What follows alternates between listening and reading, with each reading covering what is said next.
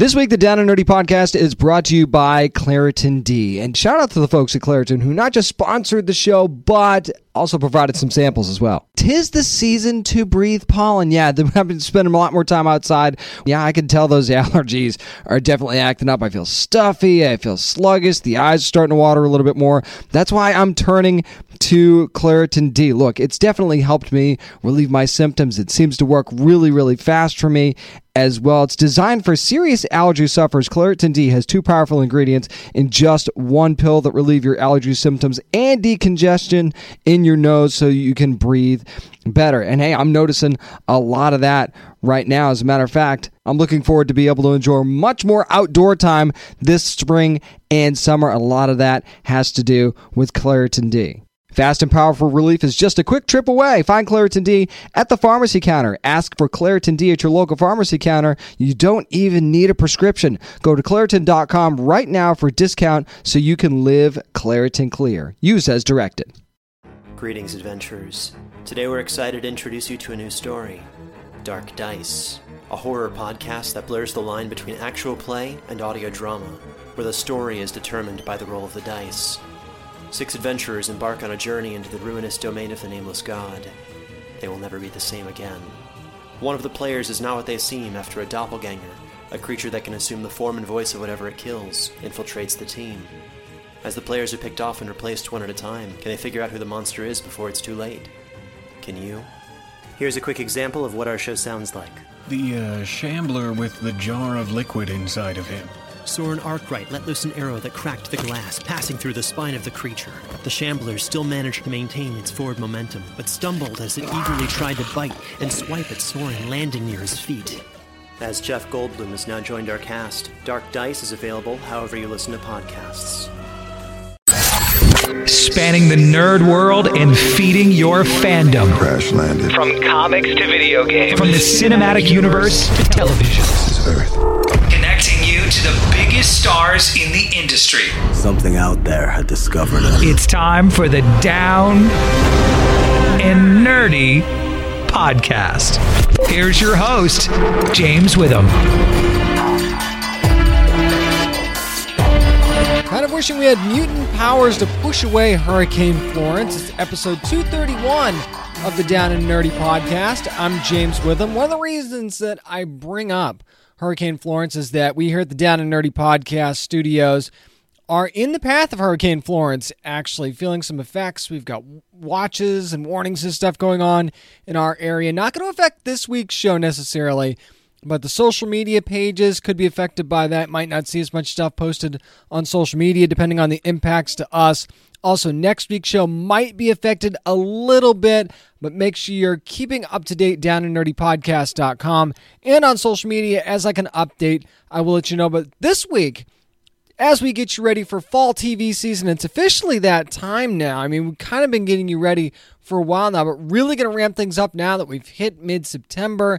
So, a couple of things this week. For this week in Geektainment, Going to go back to the red carpet when I was at San Diego Comic Con. Got a chance to talk to some of the members of the cast of Van Helsing, so we'll go back there and really quickly catch up with them, see what they thought about the fan reaction to the new trailer and everything, and the new season that's going to be coming up in a couple of weeks. And then this week, we're also talking to the cast of The Gifted on Fox. Loved The Gifted. Season one was so amazing. So, we're going to talk to a whole bunch of the cast and get their impressions and what they think is going to happen coming up for season two. You know, just because I'm getting you ready for fall TV doesn't mean I'm forgetting about comics. What we're reading is next on the Down and Nerdy podcast.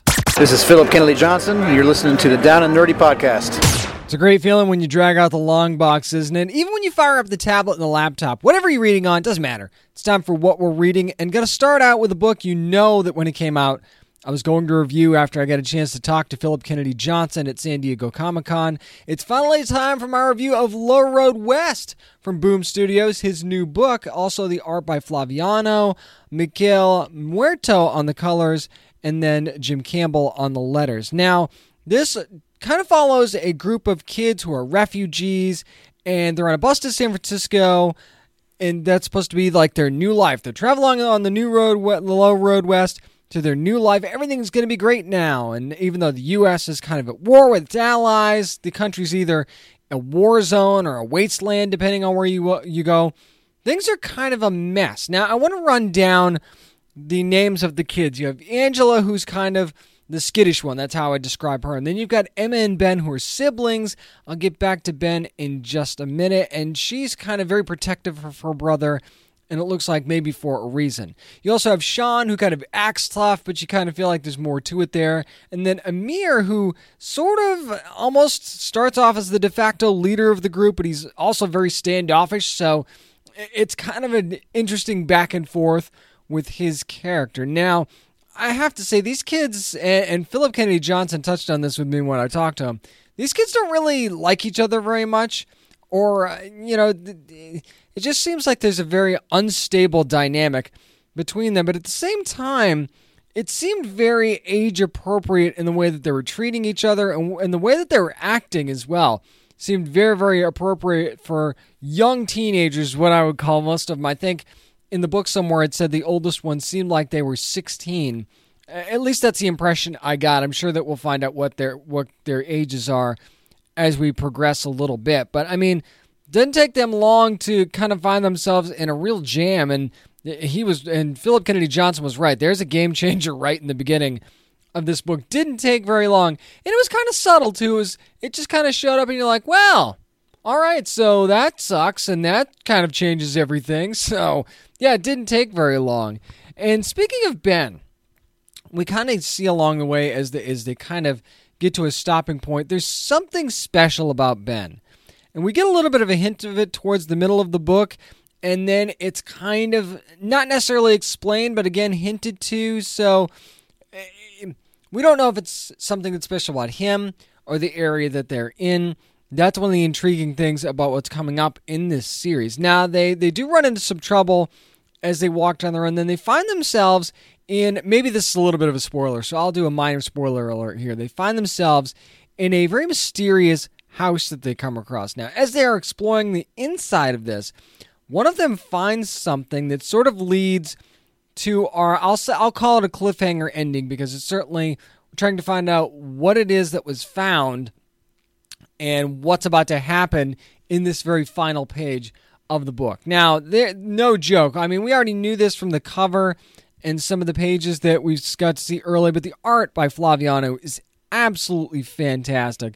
But also, you know, hats off to Miguel Muerto, where the colors are really bringing this world to life, and it really makes it feel desolate, and, and not in a it's funny because it's not in a gray kind of way.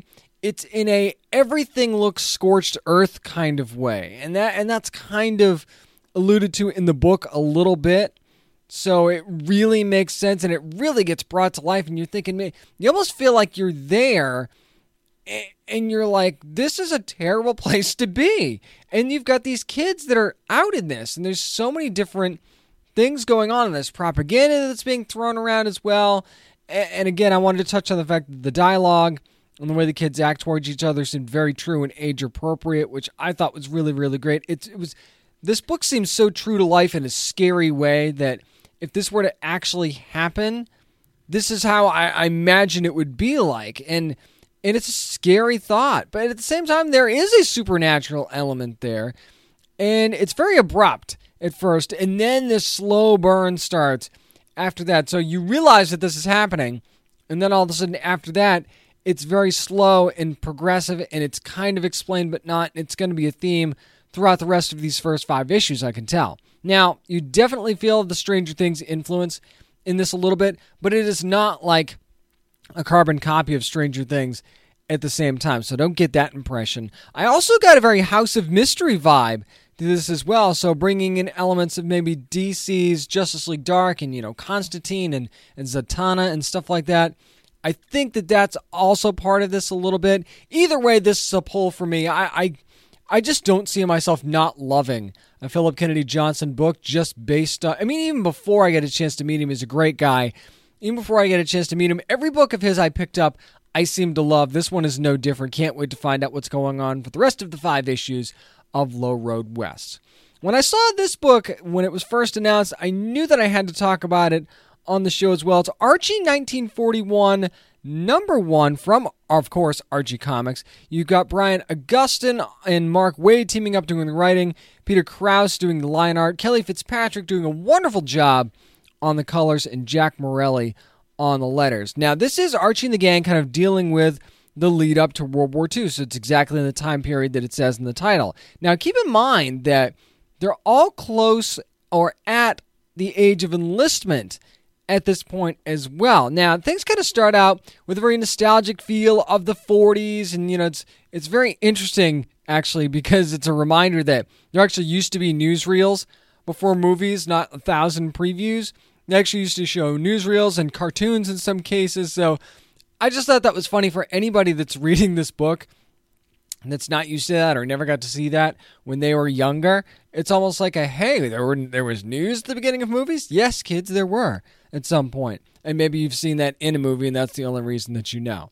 Now, there was some uh, era appropriate dialogue there, and there was plenty of art. Now, the dialogue did feel a bit forced at times, but it didn't really derail, derail the story for me because news of the war is really taking its toll on Archie, and, and, not really the rest of them though. That's the funny thing. And this is the summer after gra- after their graduation supposed to be a happy time, but Archie's just acting very, very off to the point where if you're an Archie Comics fan, it's almost uncomfortable at times and you really feel for him. And that's the main thing uh, that I got out of this first issue of this book is you're just you, you know that this should be a happy and jubilant time in these teenagers' lives, but then you've got this volume turned down for Archie, and you sort of get dragged in there with him. You're like, how do I fix him? What's going on? And that's very much a part of this book as well, with his support system around them, save one particular person. And I will not spoil that. But again, who this person is that isn't really supportive of him and really pushes him is also very era appropriate and that is a, that is another part of the era that I think this book got spot on and I think is I don't want to see I don't want to see an underrated importance of this book, but that's the best way that I can think to word it because it's something that should be pointed out and, and is a bigger deal than I think it seems on the surface. Now, you know, Archie's just really kind of trying to figure out what's going what he's going to do with his life and what's going on and I want you to think back to that time in your life if you if you've already been there. Maybe you're too young to to know this cuz you're not there yet. But Think back to the time in your life when you were about, you know, 18, you just graduated high school, you know, trying to figure out what you want to do with your life and imagine the time period that they're in and how serious the world is around them. I know that you know there are t- there have been other times where th- where the world's been kind of serious. But I mean, think about it for a second. You've got World War II breaking out in front of you and you are at enlistment age and you're trying to find out what your future is going to be like. Wrap your wrap your mind around that for a second and think about that compared to the world that is now. And yet, you might argue that the world isn't a scary place now, but things are blowing up all over the place in Europe at this particular time period and you might get shipped over there. So that that's a very interesting dynamic when you're trying to figure out what you're going to be doing for the rest of your life. And the emotion of this book is so palpable, especially with Archie. And you see what's going on around him as well. And you know, to me, there are points where it was oblivious to the point of frustrating for some of these other characters that are in this book, but I think that was part of the point of the story, and that's why again this is a pull for me because of that point. It was like, man, this can be frustrating. Man, Archie's really bringing me down. But I think that's the point of the story. And there's also something going on with the Lodge family that I think we're not going to get until probably the next issue based on what the preview of the second issue was. We'll find out more about that.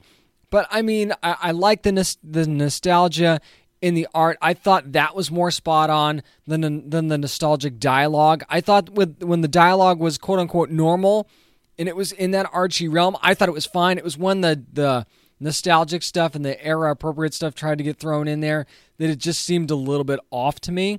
But this is a poll for me. I, I really am interested to see what the tone of the second issue is going to be based on this one because I really did enjoy this book. That's going to do it for what we're reading this week. Up next, going to go to the red carpet with some members of the cast of Van Helsing.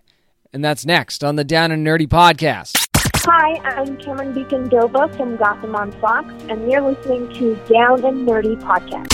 Fall TV is just around the corner and really almost kind of here already, right? So this week in Geektainment, we're going to be talking about season three of Van Helsing that's going to be back on Friday, October the 5th on Syfy when I was at the Den of Geek party at San Diego Comic Con 2018. Ran into some of the cast members. As a matter of fact, John, Jonathan Scarfe, who plays Axel Miller, Trezzo Mahoro, who plays Muhammad, and Chad Oakes, who's the executive producer. And I chatted with them about what it was like presenting that trailer at San Diego Comic Con and what to expect from their characters in the upcoming season. So it's just me and the guys. Take a listen. Hey, we're having a blast at the Den of Geek Party. Look who we ran into. It's the folks from Van Helsing. What's up, gentlemen? How's it going, man? Fantastic. How you doing? Good to be here. So you guys had your panel earlier on today. What was the excitement like from the fans there? It was huge. It was jam-packed in there. Pandemonium, man. standing room only, and again, passionate fans that want to come out and find out what's going to go on this year. So it's cool. The only difficulty with the panel is having to shut it down early when there's two people out there wanting to inter- engage and ask questions and everything, but it was a blast, man. We loved it. What's it like when you know you've got new footage that you're getting ready to show for, for a season? And what that fan reaction is going to be like? What is it like sitting on that knowing, oh, I know we got something for the con? Well, it's kind of exciting, and you want to talk about it, and you want to push it and promote it, but you can't. It's you know we're we're spoilers from the first five minutes of our our third season right to the very last scene. So it's you just gotta smile and uh, just promise them, promise them, and don't let them down. It's gonna be fun. But yeah, getting to show them that little teaser clip, you know, it's it feels it feels awfully good. A lot of work goes into that, so it's fun to do it. What, what, what episode are you guys on right now? Have you finished the season already? Finished done. All 13 are in the can. For you guys already knowing what's happening with your characters in the season, how hard is that for you to keep that under wraps? Um, it's actually very, very difficult. A lot of my friends are huge fans of Van Helsing, so it's always like poke, poke, poke questions. They try to get back doors, asking questions, what's happening, what's happening, what's happening. But yeah, it, it is, it is, it is kind of hard to keep to keep it a secret, but also because I don't know what's gonna be cut out or what's gonna be used. That's true. That's true. I can't really say anything for sure either. So even me myself, I'm excited to see what's gonna what, what's gonna come out. It's easy for me. I'm old. I can't even remember what we did three weeks ago. I've got a four-year-old at home, so I can't remember Exactly. anything. I, okay, so I, I know everything, and I can't say shit to these guys. So no. uh, okay, so let's do this. What can you tell me about your characters coming up this season? Ah, my character this season, he's a whole new, different breed of Muhammad. He's, he's not, he's, he's basically not somebody to be effed with, really. And he's, it, the writers did an amazing job writing him and uh, and, make, and making this story. So I'm very excited for you guys to see it. He's, he's a, he's a monster, but in the best way possible. All right, John, what do you got? Love, pain, death, all of it. You get to see a lot of Axel's past this year, like, learn a little bit more about his past. You get to see more of his relationship with Scarlet, where that evolves and how that evolves. We definitely have a sense of getting the band back together a little bit early on in the season, although it doesn't necessarily stay that way, but there's some good times to be had there. And, um, and some heartache ahead, I'm sure. Now, have they given us a release date? Do we have a premiere date yet? We don't. We, we know it's in around September, October, and they honestly they they were trying to get it to us before we hit the panel. But I was literally texting up there, going, "Do you guys know?" And they're sitting four rows down, going, "We we, we don't. We thought it was this date, but it could be that date." So anyway, we'll uh, stay tuned. We'll make that our job to keep the fans informed on that. That's what we're going to do. Looking forward to season three of Van Helsing. Gentlemen, thank you so much for taking a few minutes. Here's one mystery solved. I can tell you that the release date is Friday, October the 5th, like I mentioned, on Syfy for season three's premiere of Van Helsing. And it feels like if you saw the trailer, the, the fate of humanity really is at stake at this point. And when the trailer starts out with screaming upon screaming upon screaming, you know that you're in for something. And, and when Jonathan actually said that, you know, we're in for some from some heartache and the band gets back together, but it doesn't necessarily last that long, I think some bodies are going to drop on this upcoming season of Van Helsing. I mean, you kind of get that impression from the Comic Con trailer and the promo that was just released anyway. But yeah, I think that there's going to be a ton of surprises and what's going to be in store for the new Muhammad and Trezzo's character. I think is going to be really amazing. And there's just some die-hard Van Helsing fans that cannot wait for this show to be back. I, I know I was seeing in some of the comments on YouTube how fans are saying it seems like it's been forever since season two ended, and then the good news came of the renewal. Syfy was going to be bringing it back. So season three of Van Helsing going to be coming up. Curious to see what you guys think of Van Helsing and what you've seen so far. So tweet the show at Down and Nerdy seven five seven and give me your impressions. That's going to do it for our interviews from the Van Helsing cast. Thank you so much for, them for joining me at San Diego Comic Con 2018 this past year. Up next, let's take care of some nerd news on the Down and Nerdy podcast. Contained herein are the heresies of Radolf Burntwine, erstwhile monk turned traveling medical investigator. Join me as I uncover the blasphemous truth of a plague ridden world that ours is not a loving God, and we are not its favored children. The heresies of Radolf Burntwine, coming January 2nd, wherever podcasts are available. Hi, I'm Cort Lane, VP of Animation Development at Marvel, and I'm listening to the Down and Nerdy podcast. Looks like the Red Capes may no longer be coming. It's time for nerd news. So let's just get it out of the way right now. There's a report, or was a report from the Hollywood Reporter, saying that Henry Cavill is out as Superman from Warner Brothers Films. Apparently, this was a Warner Brothers decision, according to the inside sources. Gotta love the inside sources, right? So here's what we know, or at least as of me recording this show on Thursday night. Here's what we know. Okay. So Henry's agent Dany Garcia says that quote the cape is still in the closet unquote. Warner Brothers kind of issues their statement that I'm not going to read the whole thing. You've probably seen it. It didn't really confirm or deny the rumors, just saying that, hey, they have a great relationship, yada, yada, yada. And then you have Henry Cavill's weird, kind of non confirming Instagram post. I think everybody seems to be having a little bit of fun with this at this point. Now, there was a report that, w- that Warner Brothers kind of made this decision to now focus on Supergirl. Of course, they had that Supergirl movie that was announced not too long ago, and that's the direction that they were going. Now it looked like they weren't they weren't going to be making another Superman solo movie for a while anyway. And apparently some talks broke down for a cameo in Shazam because of scheduling conflicts and you know the whole fiasco the whole Justice League thing and you know having to digitally, you know, remove the mustache. So it just seems like there was some I don't want to say bad blood because I think that that's taking it too far. But it seemed like there might have been a little bit of animosity there. And apparently there was another scheduling conflict for this whole Shazam thing. It's like, okay, does this dude want to be Superman or not? But at, at the same time, he's got to work, right? I mean, I know you want somebody that's going to be fully committed to this.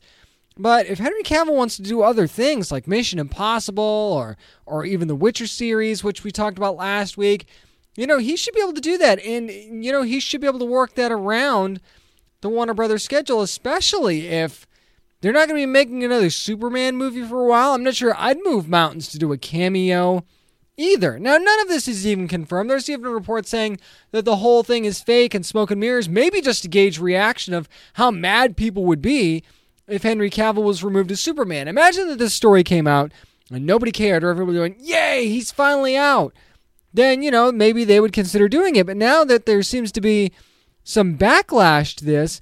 Now maybe Warner Brothers is going, huh, I guess he's more popular as Superman than we thought he was. And I never really thought he did a bad job. I thought that there were things about his portrayal that weren't exactly spot on. And I didn't really think he had the hopeful nature that you needed to be Superman. But at the same time, we got to see that come out a little bit in Justice League, didn't we? It almost felt like, you know, like how my review of Iron Fist last week I had said that, you know, it finally seems like Finn Jones has gotten comfortable as Danny Rand. It feels like he's finally coming to his own. I don't really feel like Henry Cavill's been giving that given that opportunity. Yes, Man of Steel, and then Batman versus Superman, and then Justice League. But we're also talking about the difference between Joss Whedon and Zack Snyder. So there's a little bit of, you know, back and forth there. So maybe he's finally finding his stride as his character, but it's hard to when you're not playing the character very often. So, I mean, I think he's been unfairly judged a little bit as Superman, but I don't want to see him go. I really don't. I know that there are other actors that could play Superman. I really don't want to see him go. I really, my gut tells me he's not going anywhere, and this was a ploy to kind of gauge how people would react if he were ousted as Superman. That doesn't mean they won't focus on Supergirl for a while, because I really don't think there were any plans for a Man of Steel 2 anytime soon. I think Warner Brothers has other ideas, and I do really think that Warner Brothers is going to start to shift to let's let's make an Aquaman movie and just let it be an Aquaman movie. Let's let Wonder Woman have her own series of movies. I really think they're going away from the connected universe now because they tried it just didn't work for them. But this doesn't preclude, preclude them from doing a Justice League movie at some point. Just because you give everybody their own thing doesn't mean you can't somehow find a way to bring them together because it's not like even in the comics all the lines connect anyway and you see characters come into other characters books all the time and it doesn't necessarily mean that quote unquote everything's connected like it is in Marvel so I think you handcuff yourself less if you do that and maybe they learn their lesson albeit the hard way but if they've learned their lesson I think that's all that matters we'll see what happens with this whole Henry Cavill thing how about we do a little bit trailer talk now? And I'm going to kind of go in order here as a few of these trailers came out. We have She-Ra and the Princesses of Power, Netflix and DreamWorks TV finally give us a first look at that. And now we don't really get to see a whole lot, but we do get to see her transformation and getting her sort of power and things like that. I will say that the look is very similar to the animation style in Voltron, which shouldn't be surprising because it's from the same studio, but there was definitely an anime influence there. I definitely got a bit of a Sailor Moon vibe from what I was seeing, and that is by no means a bad thing. We do get to see a little bit of the voice acting showcase, though, seemed very good. But again, there really wasn't much to go on. It was just, you know, her trying to figure out who she is and will she answer the call. That's the whole kind of hook for the trailer. This was very much a showcase of how this series would look after those first look photos came out and fans weren't some fans weren't sure this was a, hey, okay, you were wondering what it was going to look like. Here you go. I'm sure we're going to get more from this. I mean, we have until November the 16th. That's when the show actually premieres on Netflix. So we definitely have a little bit of time, but you have to go back to look how good Voltron ended up being. You've got the same studio working on She-Ra. I think you've got to give DreamWorks a little bit of leeway here and think that they're going to be able to put something something together that fans will enjoy because remember fans were excited about Voltron but hesitant at the same time. Look how well that turned out. 7 seasons later fans still love it. So I'm really really looking forward to this. I think it's about time that we've had a new She-Ra series. I also want to talk about the Marvel Rising Secret Warriors trailer. To, to me Marvel Rising was almost like Marvel's answer to DC superhero girls, right? And, and now it's kind of the, the time for it with the with superhero girls being in flux and kind of going through a change right now.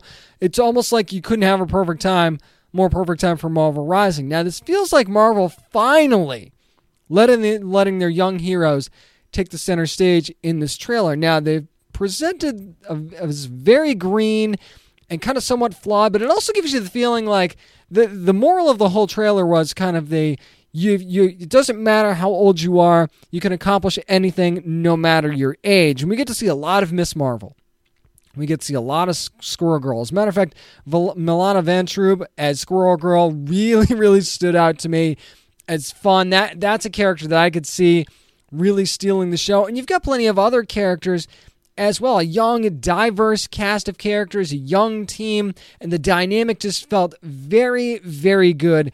And there was definitely a ton of action in this first trailer as well. A little bit of fangirling too, which I thought was really, really funny. If you've seen the trailer, you know exactly what I'm talking about. September the 30th, Marvel Rising Secret Warriors on Disney XD is going to be on at 10 p.m. And I'm looking forward to seeing.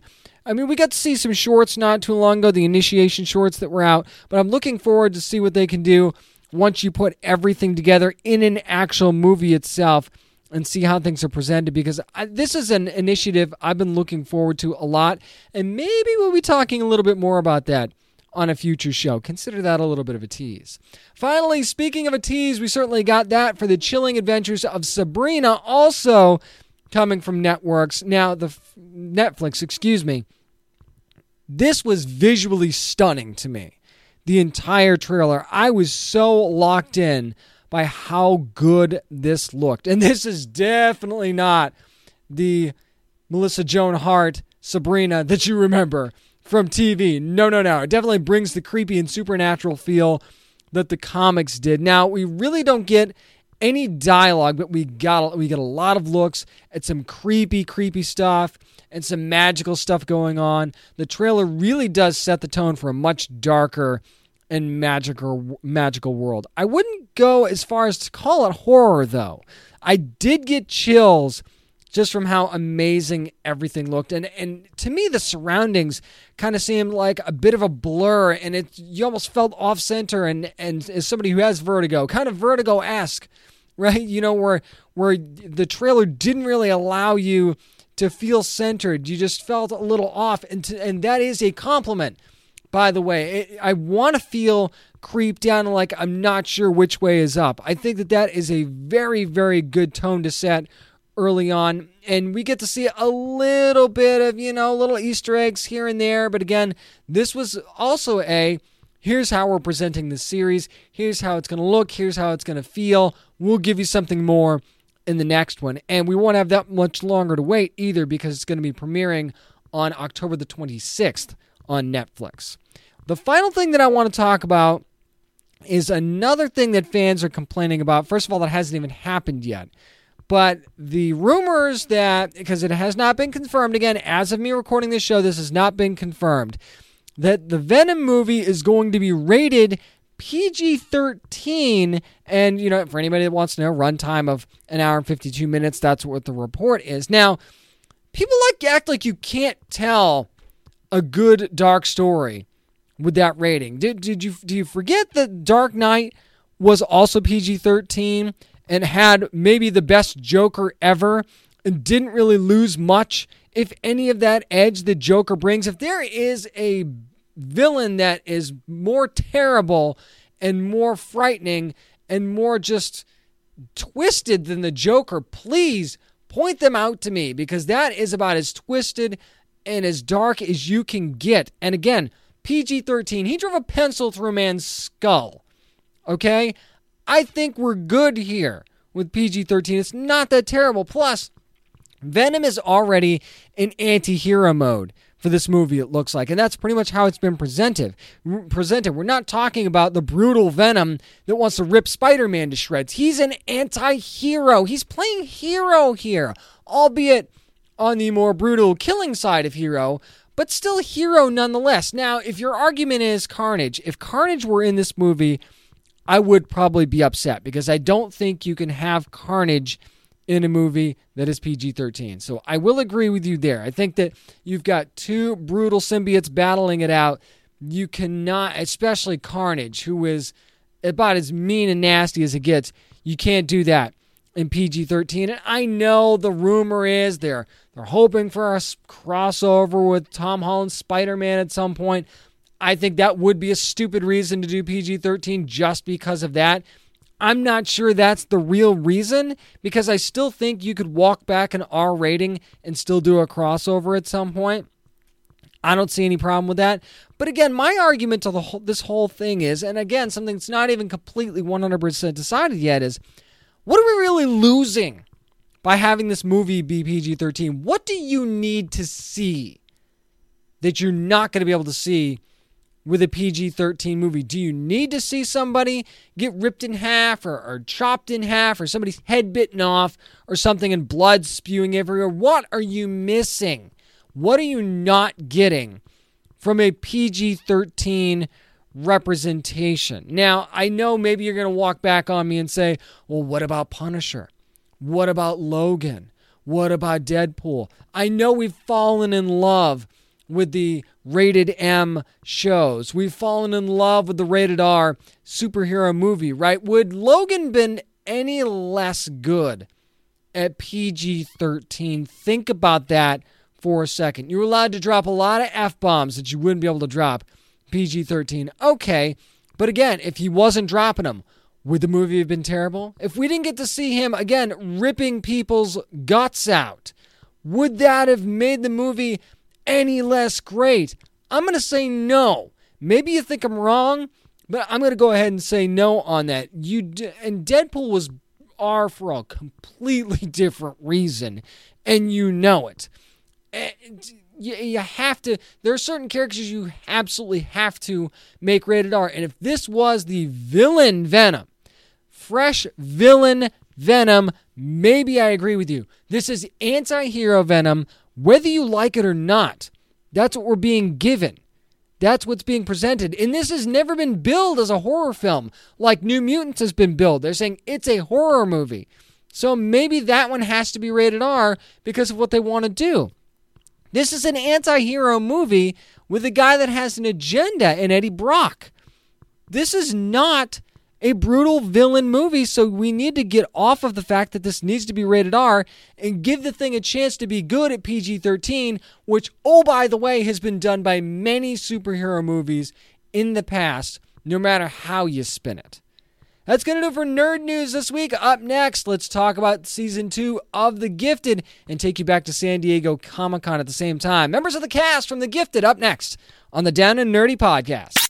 Hey, this is Blair Redford from The Gifted, and you are listening to the Down and Nerdy podcast. Our coverage of the 2018 fall TV season continues this week, and one of our most talked about shows from last season had to be The Gifted on Fox. I mean, from start to finish, I thought it was one of the best seasons out of any show of the. And it seems like forever since that whole fallout with what happened with the Mutant Underground. So we got to dive right in with that at San Diego Comic Con 2018. First got to talk to Skyler Samuels, who plays Esme, of course, and Emma Dumont, who's Lorna and Polaris on the show. The first question that came out was to Emma and asking her, did she kind of enjoy basically becoming Magneto on the show? Because that's kind of what happened. Are you kidding? Do I enjoy being mutant royalty? Heck yeah.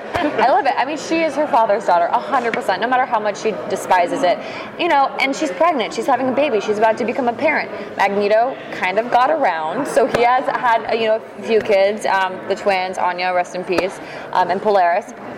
And, uh, you know, so she's kind of sort of going to be in that position that he was in many years ago, and he had to, you know, weigh the opportunity cost of saving the world or having a family, and and you know the resentment she feels to, towards her father may sort of go away when she realizes that she might have to make a similar sacrifice. The next question was to Skyler, and basically it was, hey, what's coming up for the triplets this season? This season we get to see the Frost triplets sisters. The number of them is up in the air. You know, there's three so far, but like the comics, there's Frost all over the place. I like to say we're like cockroaches, stomp on one and more come running. And they do begin to emotionally and physically differentiate from each other.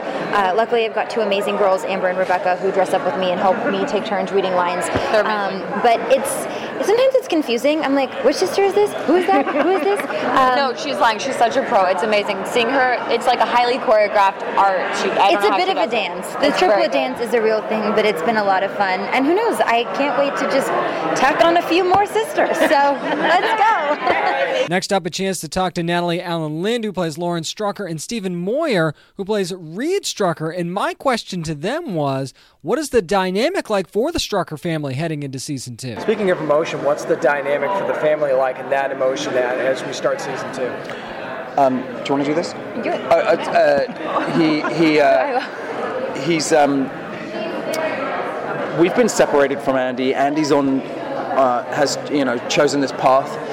Um, we're sort of fighting with the idea that perhaps he was made to do it, that he was forced to do it. Um, and some of us might think that he wasn't and that it was a chosen path and and other family members might think otherwise. And so that the conflict is between who we now are as a family what we represent as a family but he is only 15 so there is a kind of we have to go on the run and look for him. Obviously polaris is on the run as well. So the mutant underground are searching and using our, their powers to try and find where he, where they are, and we've sort of centered it down to one city, which is where we're trying to sort of work out what their next big plans are. Next up, Natalie was asked right after that, does she think that the bond between her and her brother is able to be repaired? when you go back to last season, you figure out that we are descendants of the Von Strucker twins, which is something that last year at Comic Con was literally like in my notes, do not say. Um, so now you guys know. Um, I mean, if you if you read the comics, you know that the Von Struckers are very bad people and they have this darkness that they were born with, and I think that that's something that both of us have inside of us, and I think that Andy wants to embrace it. I think that Lauren wants to go down a different path. But I think that what's cool about this season is that you look at the different groups. Last season, you had like this feeling towards the Hellfire group that they were just bad, but that's not necessarily true. We just all have different views. Um, I, but I also think that families has very big bond. And I think that she's always going to love her brother, not necessarily agree with her, him. And who knows, maybe slowly start to agree with him this season, where she starts unlocking her darkness. Finally, the question was kind of asked to both of them what is something that you really like about this upcoming season so far? I think what we're doing this year, which I really like, is focusing in on one story and tell and there'll be satellites coming around that storyline, but it might be your story that then filters into your story because you go over there. And so feeling like we don't have to tell all the stories all the time, which a lot of shows, in, I've been in a couple, you know, get to the point where, where we have so many people to honor that you know so that might mean that, that, that we get to focus in on story then lift up and go back over here and be objective. And and I, I personally as a viewer find it less frenetic so I'm really excited about that Finally got to talk to the guy Sean Teale who plays Marcos and Eclipse on the show and of course Blair Redford who's John Proudstar. The first question for the guys was, hey, will we get more flashbacks to your characters' backstories this season? I would love to do a specific uh, flashback to his military, and that's always an option. Uh, it is. The cool thing with our new season is we we stick with the flashbacks in every episode. I love that. That's what we start out with. So I do have a really cool one. It's not military related, but it's a side of Thunderbird's past that no one really knows about, no one's seen. Um, and honestly, it's probably one of the coolest Thunderbird scenes. Hot and sweaty. Shot. It's hot. Maybe not what you think. let's just say, let's just say, if it was me doing it, it would not be as interesting. Um, but yeah, that's what's great about. I mean, and then I think even the next episode, he has you, you I have a flashback one. flashback, and it's in Colombia, back in Colombia. those are some of my favorite things. Is Yeah, yeah. you get to learn so much about the characters from from these first little clips of each episode. You know. The next question kind of led to a funny and interesting answer, actually, and it was that did they ever feel ridiculous shooting scenes while they're using their powers on the show? I think, I think really the thing that matters the most is to remove that shame because the, the real shame would be if you got nervous or uncomfortable and you didn't sell it. Yeah. Uh, because then when you watch it back, you go, that guy's not selling it at Yeah, all. you got to dive in. You, you're doing you that stuff. honestly have to go full throttle, and then the final result is so much, so much better. So it is, it is a, a, a, a bit of pain. But actually, you know what? I, I'm quite fortunate in the sense that in the sense that I'm amazing at it. No, I'm kidding. No, in the sense that I have, in the- I'm quite fortunate that I'm really good. Uh, no, that I, I have light pucks that they attach s- attached to my arms or whatever. So, so there is, there is, there is some practicality. Yeah, he's not actually ripping real doors off. Well, well, you know, let's, That stuff is I all. trained These pretty aren't hard. even I trained pretty hard. This is CGI right now. um, no, it's uh, but um, but uh, it's uh, we, uh, have these light pucks. I have batteries and welding machines strapped to me all the time, so that does help. A lot of the reason why is practical. It's not really for me. It's more it's more when it comes to my powers with light. You can't really CGI. You can't you can't improve on what real light would do when it refracts off things and everything else.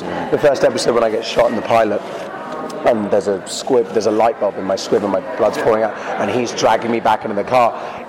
His face is so beautifully lit up by my wound hitting. Yeah, him. it was cool. You couldn't. Not even an couldn't- intended shot, No, no that, but that's the genius of Bryan Singer. Not even intentional. uh, no, he, knew, he knew, him and Tom Singer knew what they were doing, but it just changed entirely that that, that scene. So, uh, so when it comes to the practical stuff, yes, it's a bit silly, but they give us as much as we can have. Finally, I had to ask after everything that happened with the Mutant Underground, how are the guys holding the group together this season? I feel like you guys are always trying to hold the group together throughout even the whole first season. So we're not on hold that hands. in the The- second season? yeah, well, I mean that's uh, that's the goal coming into the second season. They they've been fractured. Uh, the you know not only the family but the, the larger family of that branch of the Mutant Underground. So you find them six month time jump they've tracked him down so far as Washington D.C. So you're in a whole new location. Six months has and gone quite by. a grueling one, a long, taking a tough journey. Well, yeah. they're, they're constantly on the run. They're constantly using old previous underground stations, whichever ones are still clinging on, to either source information and provide their services. Caitlin's still doing medical, and Steve uh, Reed is. Uh, uh, forging passports with a lawyer. Mm-hmm. But no, so what the district attorney is making fake passports, breaking several laws. Very So we, we, we, we- yeah, and, and by doing that, we're also going on our sort of master quest, which is to try and get Andy and Lorna back from this You know, I've said it before and I'll say it again. It seems like The Gifted on Fox is going to be all out war for season two on two, a couple of different fronts, though. You've not only got the Mutant Underground, now you've got the Inner Circle to deal with, but then you've also got Sentinel Services. I mean, it just seems like they're kind of all lost in the shuffle here after everything that happened in last season. But you're still very much going to be dealing with them as well. So it's it's on the run from a couple of different groups, and then some are on the attack. It's just going to be a wild ride, and I cannot wait to see what's coming season two of The Gifted on Fox, which premieres on Tuesday, September the 25th. So moving from Monday to Tuesday, I think that's going to be amazing. And man, I can't think of one single thing that I was disappointed in the show last season. I can't wait to see where it picks up this season. That's going to do it for this week's edition of the Down and Nerdy podcast. Again, thanks so much to the folks at Fox and with The Gifted for joining me at San Diego Comic Con 2018. And hey, you want to find out more about our show, go to downandnerdypodcast.com. You can find our past interviews from The Gifted on there as well. And don't forget, follow us on social media, facebook.com slash down and nerdy, at down and nerdy 757 on Twitter and on Instagram as well. Remember, you never have to apologize for being a nerd, so let your fan flag fly and be good to your fellow nerds. Hey there, it's Rachel Ballinger, and I am extremely excited to invite you to Rachel Uncensored. It's my podcast where I sit down and get real with my friends and celebrity guests, where we talk about all sorts of topics. And sometimes we might be under the influence when we do so. We cover things from personal stories to hot button issues. And it's the only place on the internet you can find an uncensored version of me. It's a side of me that you might not have seen before because it's not the most family or brand friendly. But don't worry, I'm still sort of slightly a decent human being. If you're intrigued, then make sure you check it out. New episodes drop every Wednesday. You can find it on Apple Podcasts, Spotify, or wherever you listen to podcasts. Trust me, you won't want to miss out on the fun and candid conversations we have here on Rachel Uncensored.